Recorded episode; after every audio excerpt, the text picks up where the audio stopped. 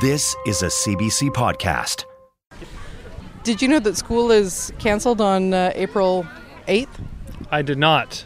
Terrible plan. Why would they do that? Because there's going to be a solar eclipse that day. Is this some April Fool's Day joke? Don't look up. Are you serious? It's actually canceled on April 8th. Yeah. Because of an eclipse. Correct. Oh.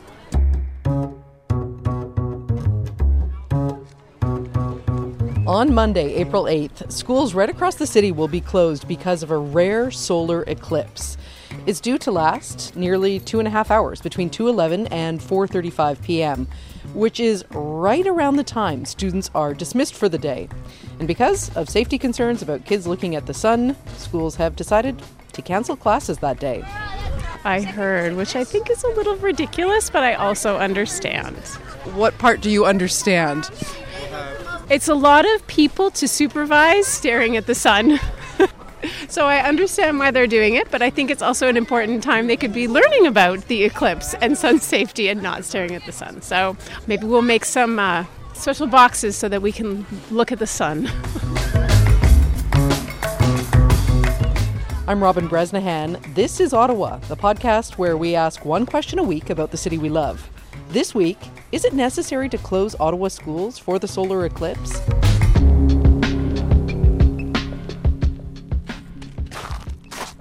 I'm pretty sure that this is where we saw Halley's Comet back in 86. My parents have memories of us standing out here and meteor showers, the moon, um, any kinds of astronomical events. We would come out here if we could uh, find the time. I am climbing a hill in Barrhaven with Elizabeth Howell, who is a space journalist for the website space.com. It's not a very steep hill, but it's more about the traction that we're facing right now. There's snow crunching underneath our feet. We're at the top. Oh my goodness, this would be a great tobogganing hill. It was. Elizabeth grew up climbing this hill, and it's where her love of space began. So, Elizabeth, what would you do out here? Like when you were a kid, you would come out here to look at what? I'd come out here to look at the sky because I always wanted to be going somewhere. And I thought that if I could just figure out my way, maybe I'd be able to explore it one day. Sounds like a kid's book. I think it could be a kid's book. You and I can work on that together.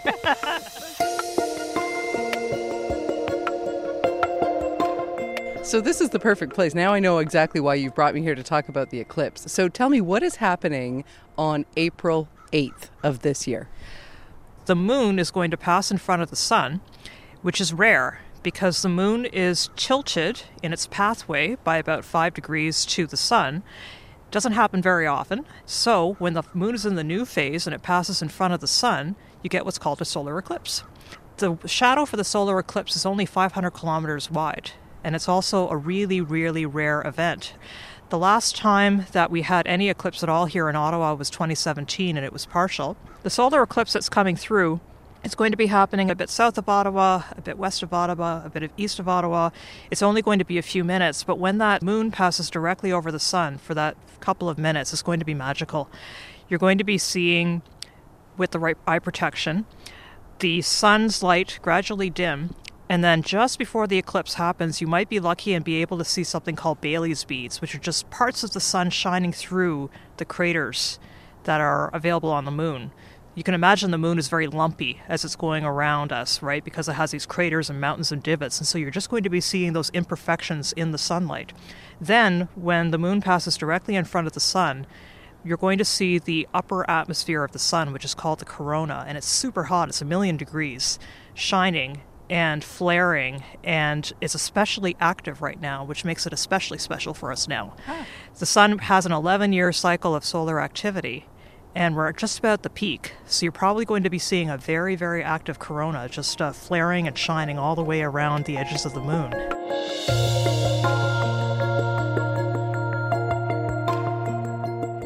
What are the dangers of looking at the sun during a solar eclipse?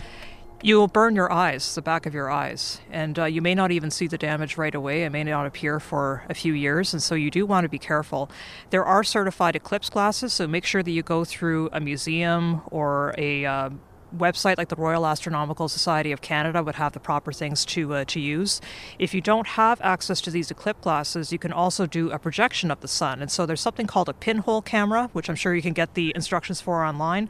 But what it does essentially is it shines the light of the sun through a pinhole onto a piece of cardboard or some flat surface. And so, especially if you have a lot of kids and they're active and they don't want to put on the glasses, you can just have them running around and looking at the pinhole whenever they want to learn a bit about the sun. My producer remembers being a kid in elementary school, and uh, she said they didn't close schools for the day. They actually pulled down the lines and they had glasses and stuff like that, but they learned about it. It was a teachable moment. And I'm wondering, are schools missing a bit of a trick here? Like, do you think that Ottawa schools should be closing for this? The challenge is that you have so many kids and you only have so many teachers, right? I also have a memory back in May 1994 of experiencing a solar eclipse here in Ottawa. And my school here in Barrhaven was a little bit afraid, and they said, we're not going to have the kids look at the sky at all. So they didn't cancel school, which I know they're doing in many boards today, but they said, we're going to close all the curtains on the windows, not let the kids out for recess. So I can see that from the supervision standpoint that it's very, very difficult, especially because you can't control them to an extent when you have dozens of kids running around in the yard or trying to get onto the bus or even walking home from school. And so I can appreciate the difficulty of the decision. The decision wasn't just difficult, it's still contentious. And not all those within the Ottawa Carleton District School Board think it's the right move. I want to be clear that the decision was made by the district staff and not by the Board of Trustees. Lyra Evans is a trustee with Ottawa's largest school board. We've met at a coffee shop at the National Arts Centre. I acknowledge that the district staff weighed considerations, but they did not involve the trustees in the final decision making process. And I think this is indicative of a culture of fear that exists in not just the school board, but in all public institutions. We're only ever concerned about the fear of litigation. Do you think it's necessary for schools to close during the eclipse? No. I don't think it's necessary for schools to close during the eclipse. I said so, I've said so repeatedly. I think this is a lost learning time. It's an opportunity to engage students in one of the miracles of science that exist in our universe. And instead of doing that, we're sending kids home and saying, I hope you don't look at the sun, instead of having control of the students in the immediate preceding time and saying, there will be an eclipse in an hour. Here's how you make sure you don't look at the eclipse. It's dangerous. Here's why it's important. Instead, we have just let them loose for an entire day and just hoped because it removes our legal liability, but it doesn't remove the impact on society at large if students do end up looking at the, the eclipse. So, from a supervision standpoint, I was actually talking to a space journalist who said it would be pretty impossible to supervise hundreds of kids who were just getting out of school at that time. What would you say to that? I would say yes, it is impossible to supervise hundreds of kids being let out of school because they're no longer on school property. But we let kids out of school property for 180 days a year, and we don't have them look at the sun we're not responsible after they leave school property for them not staring at the sun. But for some reason, there's this implication that we are somehow responsible if we let them out after or before an eclipse or during an eclipse because they were near us and it's somehow our fault if they then stare at the sun. And we have given up all of that learning opportunity and gained no ability to prevent them from staring at the sun. Because if they're at home and they look out the window, they're going to be just as their eyesight is going to be just as damaged as if they had done so walking home from school, but now it's not the school board's liability. And that's the only real difference is that we can't be sued, and I don't think that's a good reason to have done it. I was talking to parents outside of a school, and I was reading from the Ottawa Carleton District School Board press release that said there were consultations with key stakeholders. And their question was who exactly was consulted for this? Do you, do you know the answer to that? Uh, so I know that trustees were asked questions, but we came down almost unanimously on the side of we should keep schools open. And so, which key stakeholders were consulted beyond the legal team, I'm not sure. When we did have a brief conversation about it, they talked about concerns like the ones that I raised. making sure that students from low income households had a place to go because many parents work during the day and don't have the financial resources to hire a babysitter or the family nearby to pawn them off on a, a relative. We don't have the capacity if we close schools to support those families. So, do you think that keeping kids out of school that day actually puts some kids at more risk? Yes. So, I think that if we had students in classrooms, we could say, in an hour, we're going to let you out of school, and half an hour after that, there's going to be an eclipse. Just like you can't look at the sun on a regular day, you can't look at the sun now unless you have special equipment. And you could talk about special equipment and you could talk about what an eclipse is, and it's a learning opportunity. So, when the board says that it is a safety issue, that viewing an eclipse without proper protection can result in permanent vision loss, what is your response to that? we are an education institution. Our responsibility is to teach people, and we should be teaching people that here is why you can't look at the sun even when it's partially covered. Was there any discussion at all about extending the school day by an hour, keeping students in class until the eclipse ends? We run into real problems trying to extend the school day. We have contracts with bus drivers who will have compounded routes, not just with us, but with other people that need to be transported, the Catholic Board, for example. So we can't just extend the school day and provide transportation. There are also uh, making sure that parents who work in our school system can pick up their kids in a timely manner. So we can't just extend the school day because of all of the implications of all of the people who work for us or work with us. When we're thinking about a school closure like this, this is for the eclipse, who are you most worried about? So there were two primary concerns and a secondary concern that I had with this decision. My first primary concern is on learning loss. We have a finite number of days. We have students who are still recovering from the impacts of the pandemic, who are still trying to be brought up to speed, and we're giving up an entire day of learning and not getting it back. I'm just going to jump in there because you know that there's going to be parents going, oh, it's just one day. Mm-hmm. People can say it's just one day, it's just one day, but are they the ones with the students who are struggling the most, the ones who need the additional support? We have loads of pedagogical evidence to show that if you struggle with reading early, if you struggle with numeracy early, you're going to have compounding struggles in education throughout your life. If you're the parent of that child, it's not just one day. My second concern was about the families who wouldn't be able to afford childcare. That is a financial burden on many families when, in a time of financial difficulty, people don't have those kinds of resources just floating around. Lyra, thank you. What, you, what are you going to do on that day?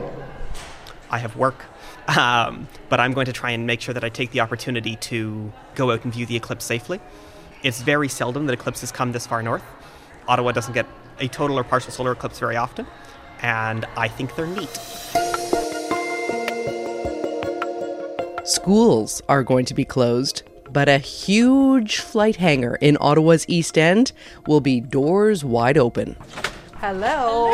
How are you? Good. How are you? Good. Are you Cassandra?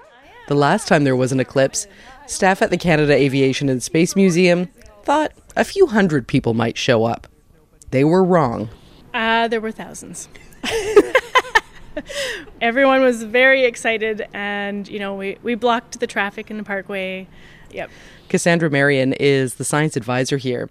She says this time they've learned their lesson. So this time, because it's such a rare event, we are expecting more people.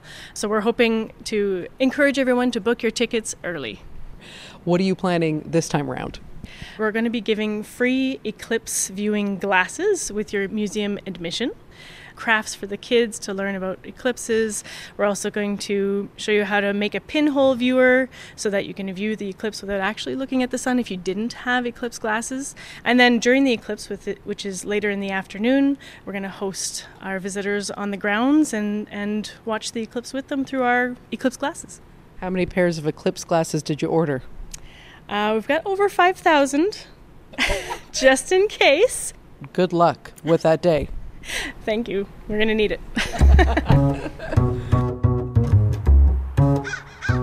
Up on that hill in Barrhaven, where Elizabeth Howell marveled at constellations as a kid, she is brimming with excitement, anticipating the eclipse. It's definitely like the Twilight Zone. So uh, if you're lucky enough to have a dog or uh, other animals nearby, watch them very closely. I mean, being the Ottawa region, I'm sure that inevitably some of us will be close to geese or uh, chickadees or similar types of species that are here, and so watch them and see how they behave. Apparently, the birds grow very, very quiet because they think that it's nighttime. So it is nighttime essentially for a few minutes. It's only a very brief few minutes, but they don't know. Where are you going to be watching the eclipse? We are going to, my husband and I, leave early in the morning, drive out to some community nearby that is having the eclipse, and then we'll step outside close to the eclipse. And we fully realize it may not be a total eclipse experience for us. We may not get there in time. The weather might be cloudy, but we also wanted to do it together and to be in our communities to let this happen. What do you think you're going to be thinking about that day? That's a good question. Let me think about that. Think about what I'm going to be thinking about. Um, whenever I get the privilege of witnessing any space event like this, I actually do think back to when I was much younger. In fact, maybe standing on this very hill right here, because we as a family did have certain privileges. We had time, we had energy, we had each other, but I wasn't traveling very far in many cases. I just was here and making the most of my community resources, and I'm very grateful for those. I'm a lifelong Ottawa person for that reason, right? And whenever I get to go somewhere different, even if it's an adjacent community, I just realize how much I learned from the people that were around me and how lucky I am to then take that learning and experience it and share it with others. If you have a question about Ottawa, something you've always been curious about, we'd love to hear it. You can send us an email to thisisottawa at cbc.ca. Click follow in your app, and new episodes will drop in your feed every Monday. The podcast is written and hosted by me, Robin Bresnahan. It's produced by Julie Ireton, and Margot Wright is the executive producer of audio for CBC Ottawa. Thanks for listening. For more CBC podcasts, go to cbc.ca slash podcasts.